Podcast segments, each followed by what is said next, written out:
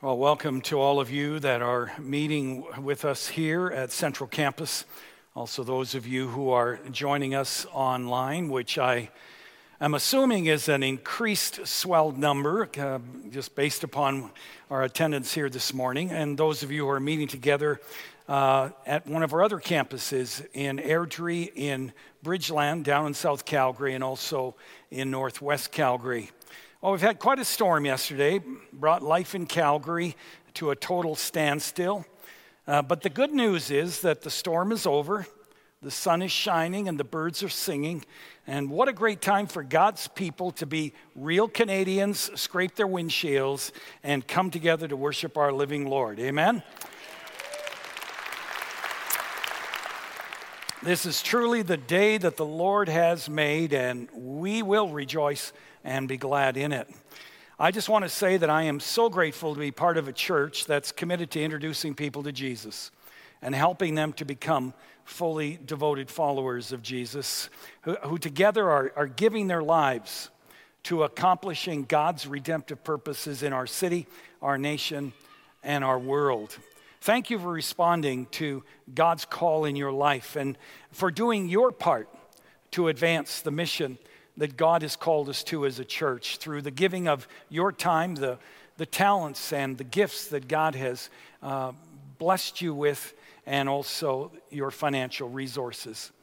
I know that you'll be encouraged to know that this past weekend, uh, during our resurrection weekend services, um, we are aware of 14 adults and 37 children who prayed to put their trust in Jesus and begin a relationship with Him for the very first time.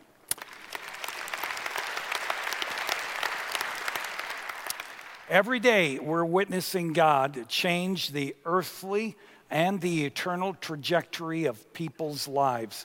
And He's using each of us and all of us together uh, as a church to accomplish this through our prayers, uh, through our expressions of love, through our invitations to people and also our serving and our giving as unto the Lord. So, this weekend, we're continuing in our series of First John, a letter the Apostle Paul wrote in response to false teaching that was infiltrating the early church about what it meant to be a Christian. And so, John purposed to not only confront those particular falsehoods, but also to give a description of a fully devoted follower of Christ. Now, as you've read First John, I'm sure you've probably noticed that John is very direct, sometimes quite blunt in the way that he puts things, and that he also sets the bar really high in his description of what it means to be a fully devoted follower of Christ.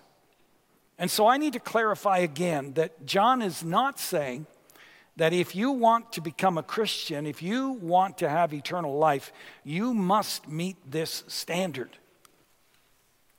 No, he's saying the evidence that you are a Christ follower is that you will want to live this way. And that even though you won't be able to live this way perfectly, the direction of your life will be to live this way in short, to live and to love like Jesus did. Well, with that in mind, in chapter 1, right through the first couple of verses of chapter 2, John begins by saying that Christ's followers believe in Jesus, that Jesus is fully God and fully man, that he actually lived on this planet because that was an issue then as well, um, that he taught profound truths performed amazing miracles. And as we just reviewed this last weekend, he died on a cross to atone for our sins, was buried, then rose on the third day, appearing not only to his disciples, but to more than 500 people all at the same time.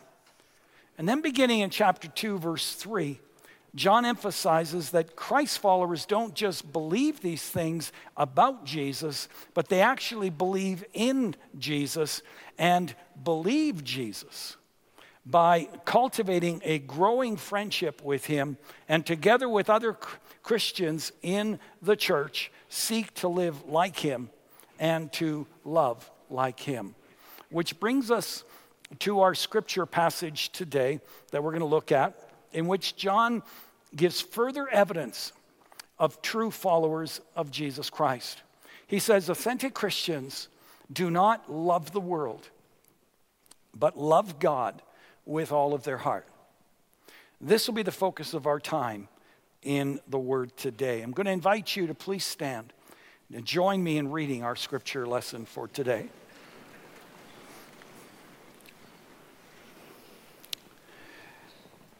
Do not love the world or anything in the world.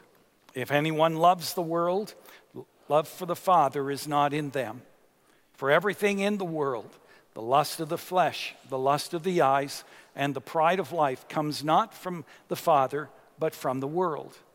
The world and its desires pass away, but whoever does the will of God lives forever. Our Heavenly Father, again, we thank you for the written word. Of course, we thank you for sending to us the living word, Jesus. We ask, Lord, that you would just prepare us now to receive what you want to say to us. Lord, that you would clarify things that need to be clarified. Lord, I pray that you would help us to focus our minds, that you would soften our hearts. And Lord, you give us the courage to do and to be what it is you're calling us to do and to be. Before we pray it in Jesus' name, amen. may be seated. So the Apostle John begins this section with a stern warning Do not love the world or anything in the world. So, what does he mean by the world? Well, the word he uses in the original Greek language is the word cosmos, which we see used in at least two ways in the New Testament. Sometimes it is used to mean the physical world, like we see in Acts chapter 17, verse 24. The God who made the world and everything in it is the Lord of heaven and earth. Other times it's used to refer to humanity, like we read in the well-known verse of John 3:16, "For God so loved the world." So we can deduce from this when John says, do not love the world, he's not referring, first of all, to the physical world, the universe, the earth, which God created. Neither is he saying that we should not appreciate the beauty and the usefulness of the earth because we know that God created the world and he proclaimed it to be good. We also know from 1 Timothy chapter 6 verse 17 that he provided it all for our enjoyment. So he's not meaning that. Neither is John referring to the human race and saying that we should hate or that we should ignore the people of the world, close the door and you know avoid everything that you know is around us, the humanity around us because John 3:16 says God so loved the world that he sent his precious son to die and to save the world. We matter big time to God. And so when John writes, do not love the world, what he's really referring to is a worldview that doesn't acknowledge God's existence or that ignores God and lives a life independent of him.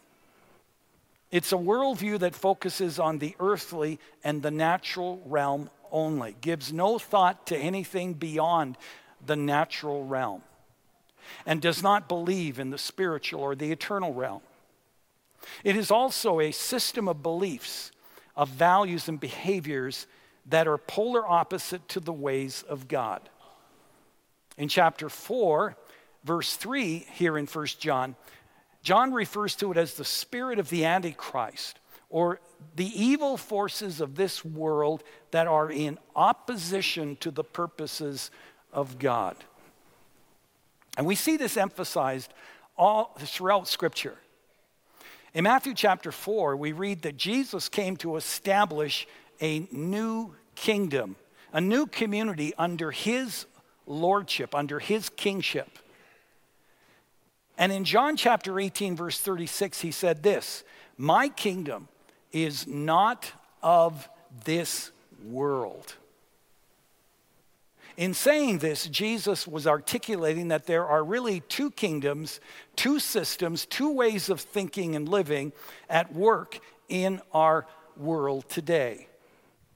The one could be called the kingdom of this world, and the other the kingdom of God. The kingdom of this world essentially says it's all about you. You are the center of the universe, and so you deserve to be happy. You only go around once, so don't suppress your desires. If it feels good, do it. If you want it, well, then buy it, even if you can't afford it, because you deserve it. The kingdom of God says it's not about you at all. It's about the God who created you and who loves you more than you'll ever know. The more you know and love and walk with God, believe Him and follow Him, the more satisfied and fulfilled your life will be. The kingdom of this world teaches that your value is linked to who you know, to what you do, to what you accomplish, to what you own, to what you wear, to what you drive, and where you live. The kingdom of God teaches your identity, significance, and value is not based on your success, status, or your stuff. It is simply based on the fact that you are his child. Period.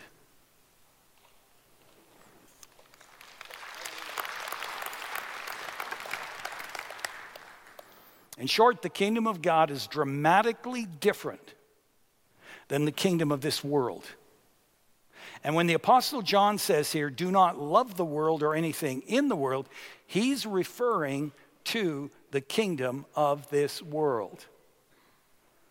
And he's concerned enough that he drills down deeper and gives a definition and description of what it means to love the world or the kingdom of this world. Look at verse 16. For everything in the world, the lust of the flesh, the lust of the eyes, and the pride of life comes not from the Father, but from the world. Now, notice he uses the word lust in the description of the world. The word lust is a legitimate natural desire that has become too important to you so much so that it begins to control you. There's nothing wrong with desire. Most desires are God given. The desire to eat, to drink, to work, to play, to create, to achieve, to be intimate sexually, these are all natural desires.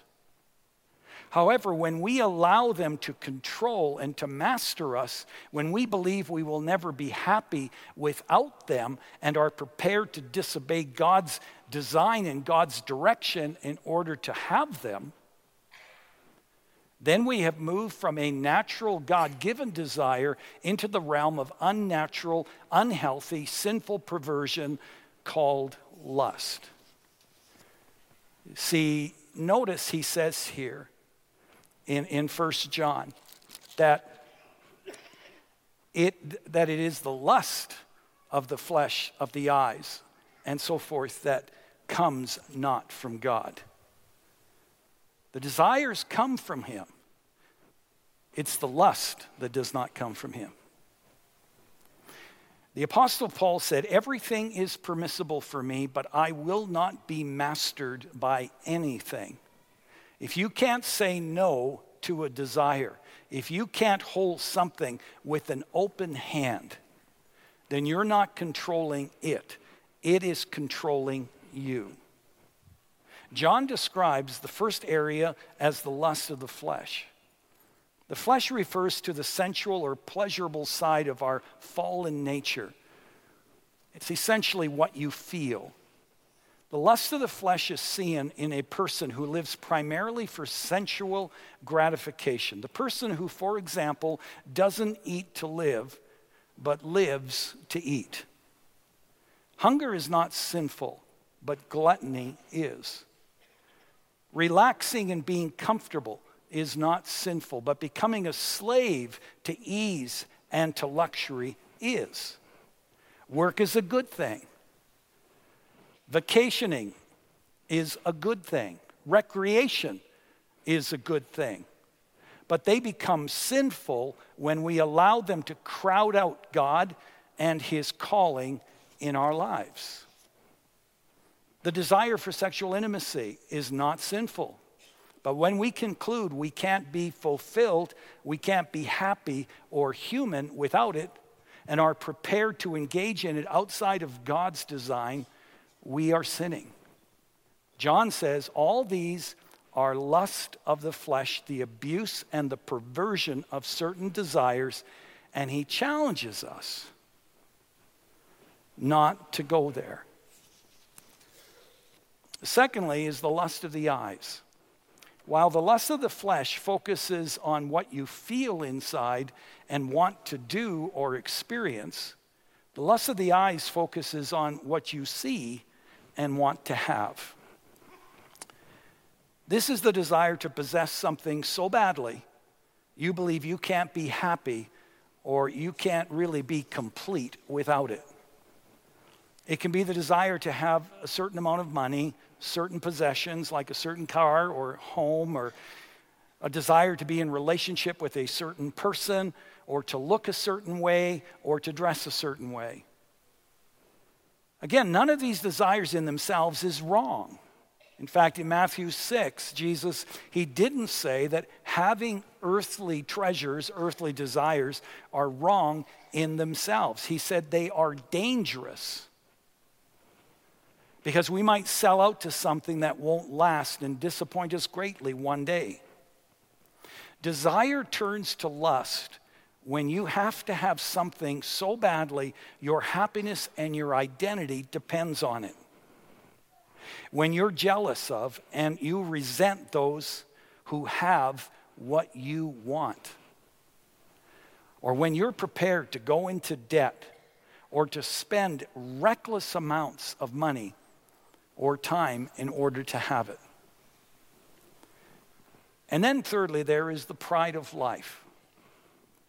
While the lust of the flesh focuses on what you feel and what you want to enjoy and experience, and the lust of the eyes focuses on what you see and want to have or possess, the pride of life focuses on what you want to be seen to be. on what you want other people to think about you.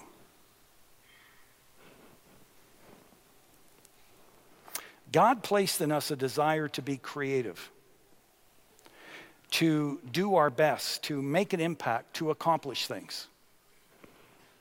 And so there's nothing wrong with wanting to achieve things, to do a good job, to be affirmed for the things that we've accomplished.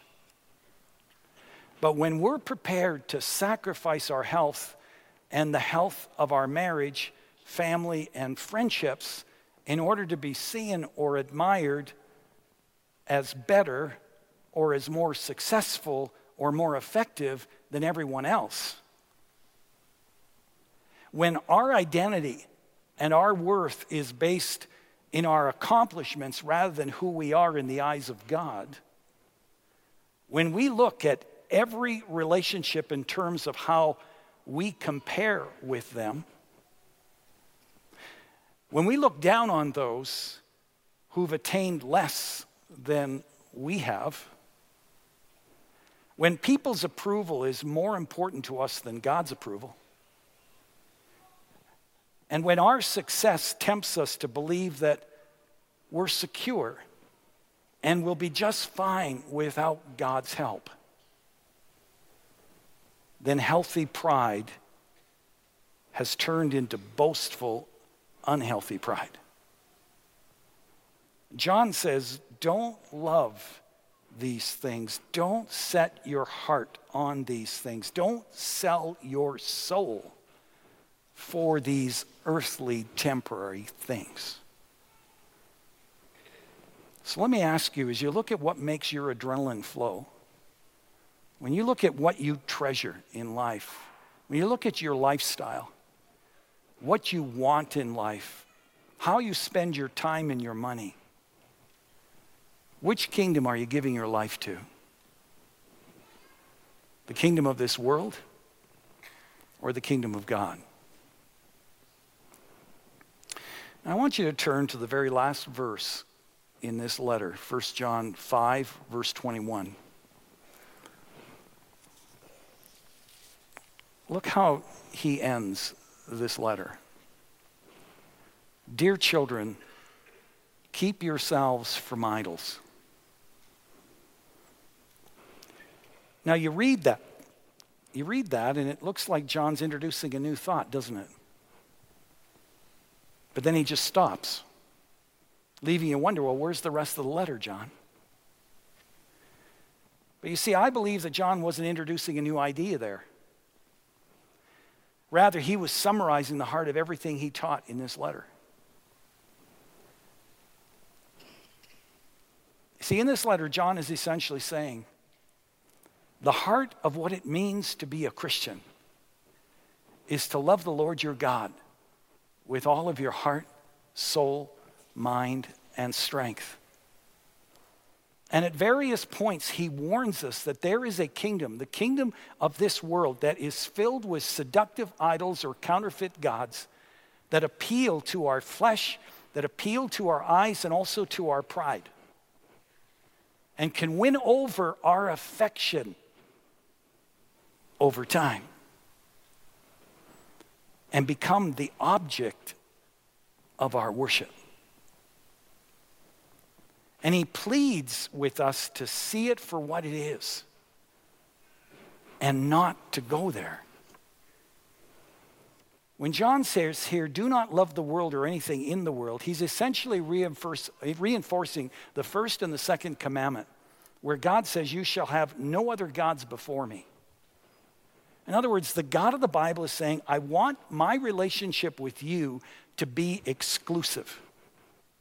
I do not want to be one among several gods that you worship or adore or trust.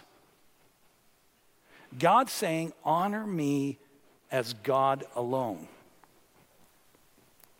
Acknowledge my existence, affirm my sovereignty, obey my directives, and let me be the center of your affections. He's saying, Don't worship demons angels, the sun, the moon, the stars, or the zodiac.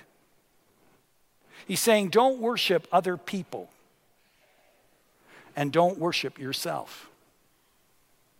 Don't worship material goods, pleasure, fame, or money.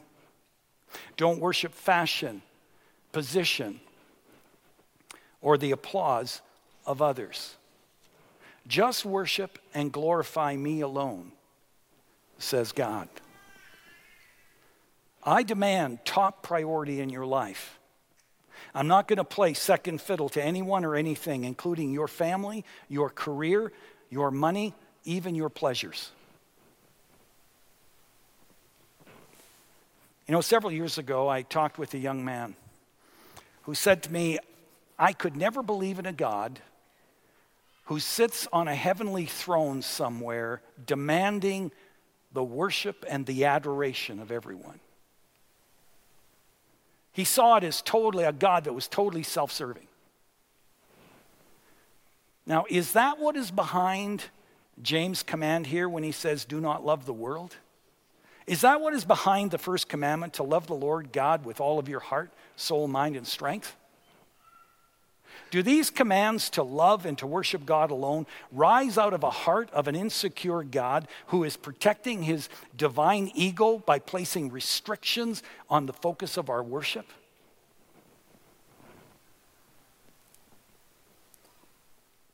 Absolutely not. But make no mistake, let's not forget that God is all powerful all knowing and everywhere present.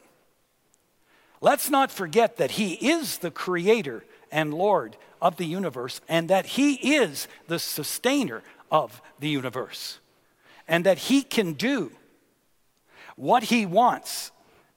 And even as He gave us life, He can take our life. Every heartbeat in our chest is a gift from Him. And folks, that is why He is more than worthy of our worship. Let's not forget that.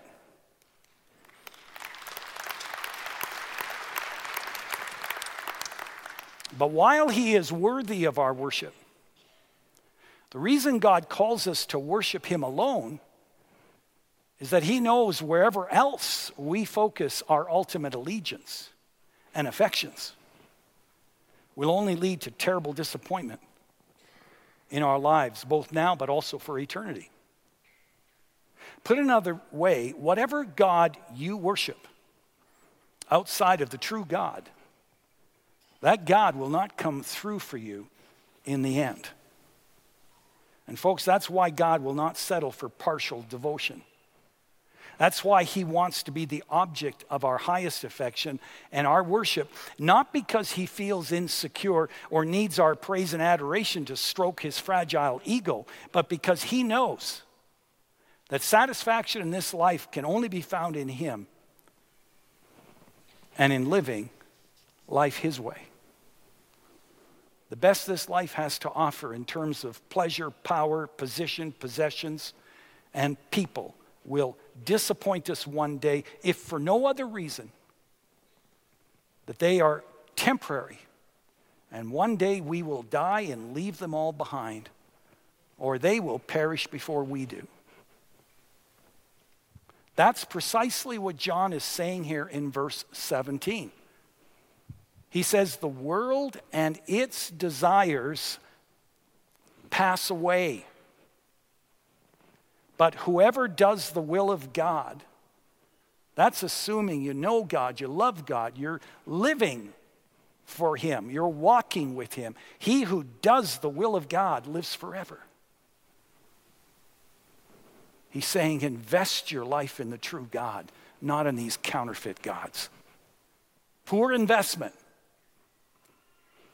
The ads say, you know, wear our jeans and you'll be popular. Buy our product and you'll be successful. Use our toothpaste, our cologne, our gum, you'll have sex appeal. Well, we all know better, but we buy it anyways, just in case. Our culture tells us that our significance in the eyes of others is determined by the possessions that we have, the position that we hold, the power we wield, the popularity that we have. And yet, all of these will let us down one day. Almost every week, I have a conversation with someone who is shell shocked, having suddenly realized that what they staked their life on didn't come through for them. The relationship they invested in so heavily, even compromised their convictions for, suddenly fell apart. The business or the career that they sold their life out for suddenly didn't work out, or it just didn't work out in the end. And they're devastated. Promises were broken, covenants were violated, projections were wrong, plans went awry, charts went down. One by one, people come to terms with the painful reality that parents or spouses or children don't always come through for us. And all this leads sincere people to cry out, Who can I really count on in this life? Where can I pin my hopes? Where can I focus my affections and my longings? The longings of my heart. And John responds here saying, the answer is essentially found in God and God alone. It is found in loving, in worshiping, honoring, and doing the will of God alone. Only God is eternal. Only God will be there for us now and forever. In the words of Psalm 46, He is our refuge, He is our strength. He is a friend who sticks closer than a brother, who will never leave us or forsake us. His love endures forever.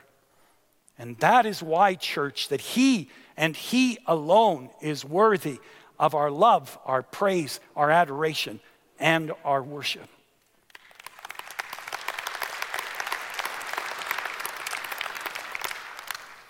Just a few brief thoughts in closing. First of all, the warning that John gives here to not love the world typically doesn't happen overnight. It's not something like a switch goes off and all of a sudden now you're totally sold out to the world. No, it's a gradual process where little decisions are made or not made until one day a person almost sort of wakes up, and sometimes they don't wake up. But sometimes a person wakes up and realizes that their affections are totally around someone or something other than God.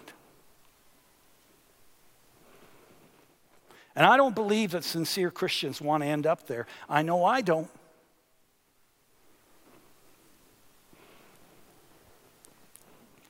So, what safeguards can we put into place to kind of prevent us from being seduced into loving and giving our affections to the temporary counterfeit gods that are going to disappoint us greatly one day? Well, I'd like to suggest a few things. First of all, it's incredibly important that we're in the scriptures daily.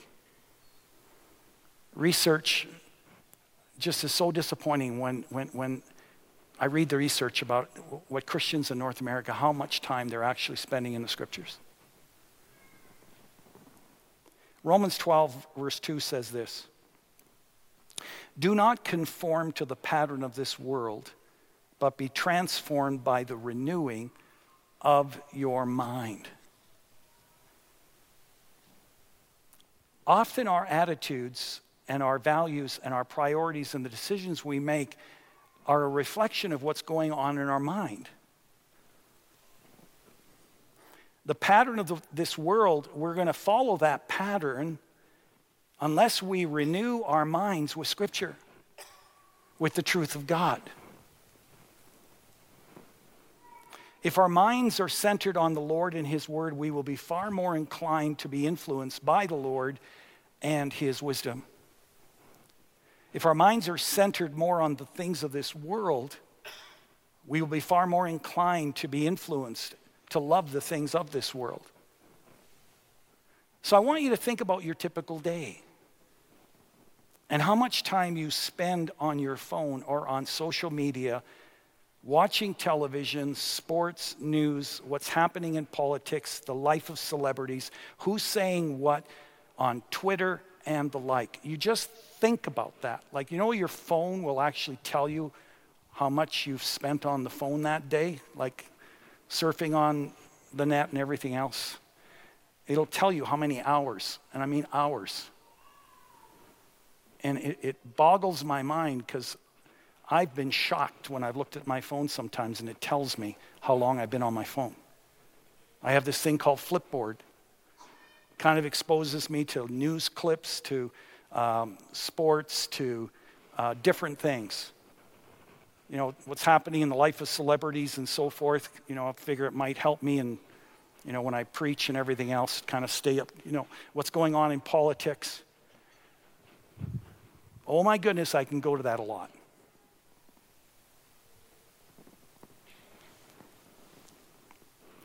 And you see, when you think about the fact of how surrounded we are by the messaging of the world, a world that has a, a world view that is, is counter opposite to the Christian faith, and how much we're being exposed to that, a worldview that is focused on getting our attention and trying to persuade us to believe certain things, to want certain things, to spend our money and time in certain ways, and to live our lives in certain ways. Can you see why we are so prone to begin to love the things of this world? I mean, compare that with how much time we're spending in the scriptures or listening to worship music, even. or engaging in anything that affirms and reminds you of your Christian beliefs and convictions and values. And we can see why we have the struggle we have. All that to say, we need to be aware of the sinister influence of the world, the media, on our lives, our values, and deliberately take steps to counteract that by exposing our minds to God's truth and His wisdom for life in what we read, what we listen to. Secondly, in addition to our personal time in the Word daily, it's critical, I believe, that we faithfully and consistently attend our weekly worship services. Not only to remind ourselves of the mighty God that we serve through worship, not only to celebrate all that God is doing, but also to be reminded on a weekly basis of the eternal truths through the consistent teaching of God's Word.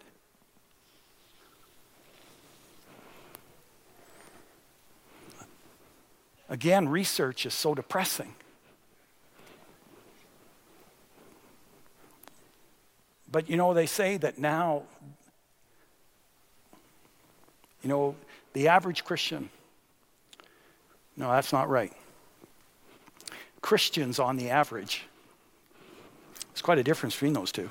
Um, Christians on the average attend worship services like this once a month, at best once every three weeks, on average.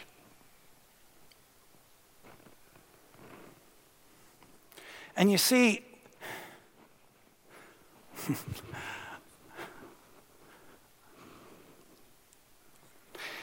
we, we've got to we've got to focus a little bit on, on, on the reality of a world that has us already so ensnared in its way of thinking. A world that gets us focused totally on the temporary things of life.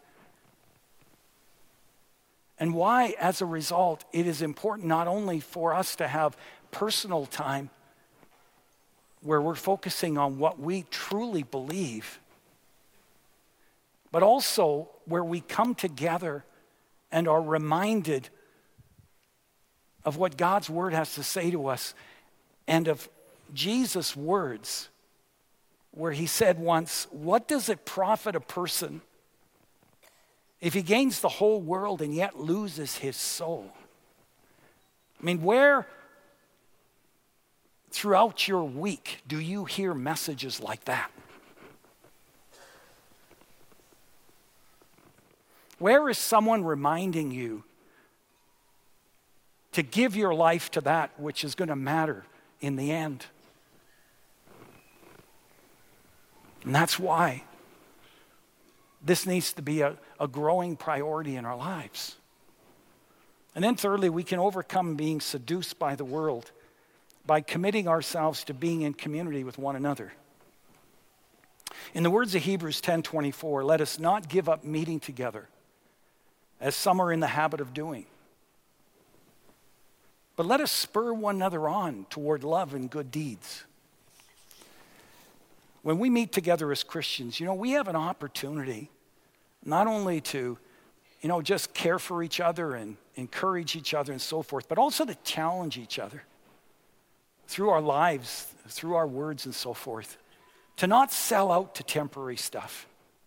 Instead, to give our lives to things that are really going to matter to us and to God in the end.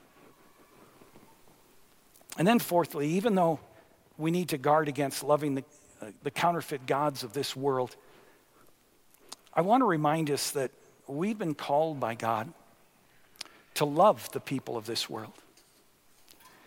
In a sense, to not, you know, close our doors and close our blinds to the people around us. We're, we're not to worship the gods that the people around us are worshiping. But He does call us to love them and hopefully through our lives to introduce introduce them to the true God. We demonstrate our love for the Lord when we're generous. When instead of working overtime to make more money that we really don't need, we actually give priority to serving people, to mentoring people, to spending time with people who are far from God, providing a meal or a cup of cold water to people who are in need, just being salt and light in the world. We demonstrate our love for the Lord and His kingdom when, when, when comforting and encouraging someone, when we're comforting and encouraging someone who's lonely uh, or hurting in some way, or sharing what Jesus means with us, with someone. When all of that means so much more to us than making another killie in the stock market. May we love the world this way and be people whose lives and values point people to God and what's really going to matter in the end. You know, when they when their lives intersect with ours and they watch us, may they too realize that the idols of this world, the counterfeit gods that they're worshiping, will not only disappoint them, but they are just far too shallow. They will never meet the deep uh, need or that sense, that vacuum that's in their soul. May they too realize, as we have, that it's not just pleasure that we're looking for, but it's actual joy. It's the joy of the Lord that gives us strength. When they look at our lives, may they too realize that we don't need more stuff. What we really need is contentment. And that contentment like that, peace like that, can only come through God and God alone. When they look at us, may they too come to realize that it's, it's not really achievement that matters so much as significance. And true significance is found in knowing, loving, and living like Jesus.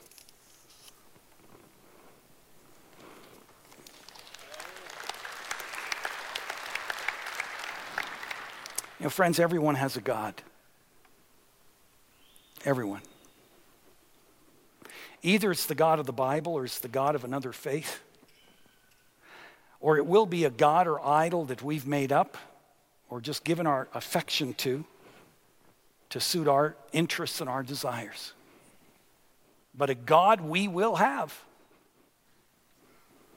If you want to discover who your God really is, I'm going to give you some questions that will help you identify what God you're really serving. In a moment, we're going to stand and close the way we often do by asking God, What are you saying to me? and what do you want me to do about it? But in preparation for that, in preparation, I want you to begin to ask God, what are you saying to me as you look at these questions? And here they are. What occupies your mind during your free time? What do you daydream about a lot? What do you fantasize about having and doing?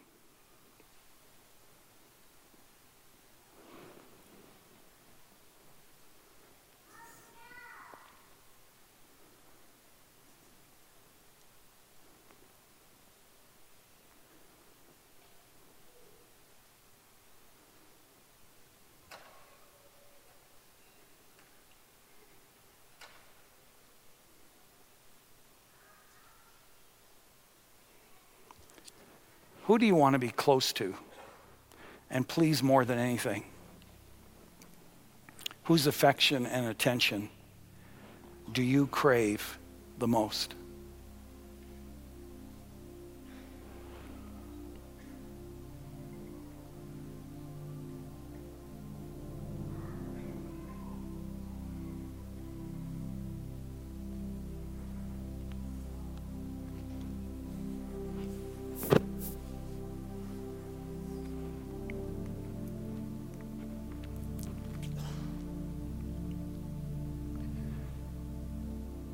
What is causing you the most anxiety?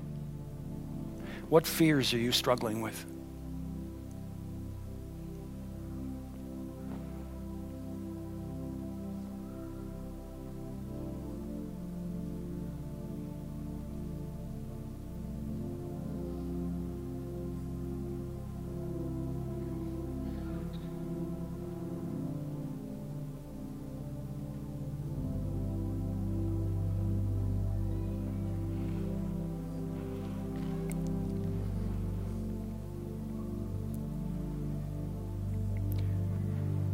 What are you terrified of losing?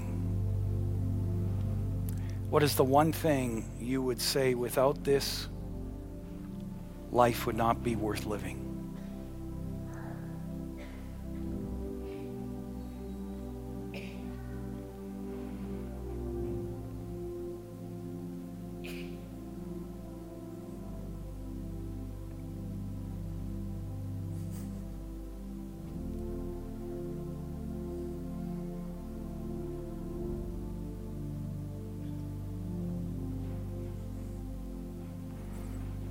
Would you please stand?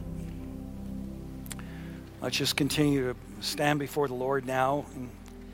let's open our hands to Him and let's now ask Him these two questions Lord, what are you saying to me? As I've reflected on these questions, what are you saying to me, Lord? Lord, what are you asking me to do about it?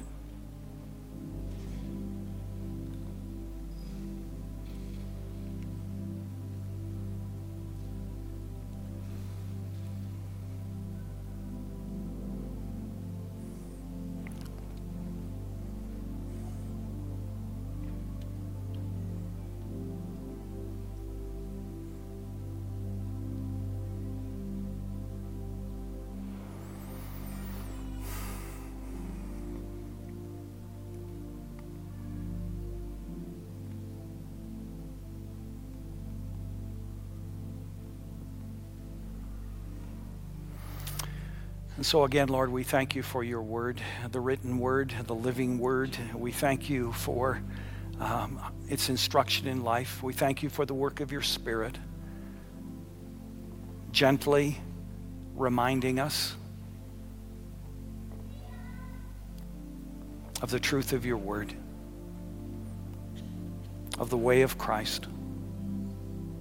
I pray, Lord, that we would not grow insensitive to the Spirit. I pray, oh God, that we would open the scriptures often and allow you to remind us and to speak to us and to bring correction in our lives where correction is needed. Because we love you, Lord. We truly want you to be the center of our praise and adoration and worship. And I pray that that would be so in everyone's life that's hearing this prayer right now. To the glory of God and for the sake of a world that needs the Jesus that we know and love. We pray it all in Jesus' precious name. Amen. And now may the Lord bless you and keep you. May the Lord make his face to shine upon you and to be gracious to you. The Lord lift up his countenance upon you and give you his precious peace. In the name of God the Father, the Son, and the Holy Spirit. Amen. If you'd like special prayer, there are prayer partners. They uh, are making their way up here right now. We'd love to pray with you before you go. God bless.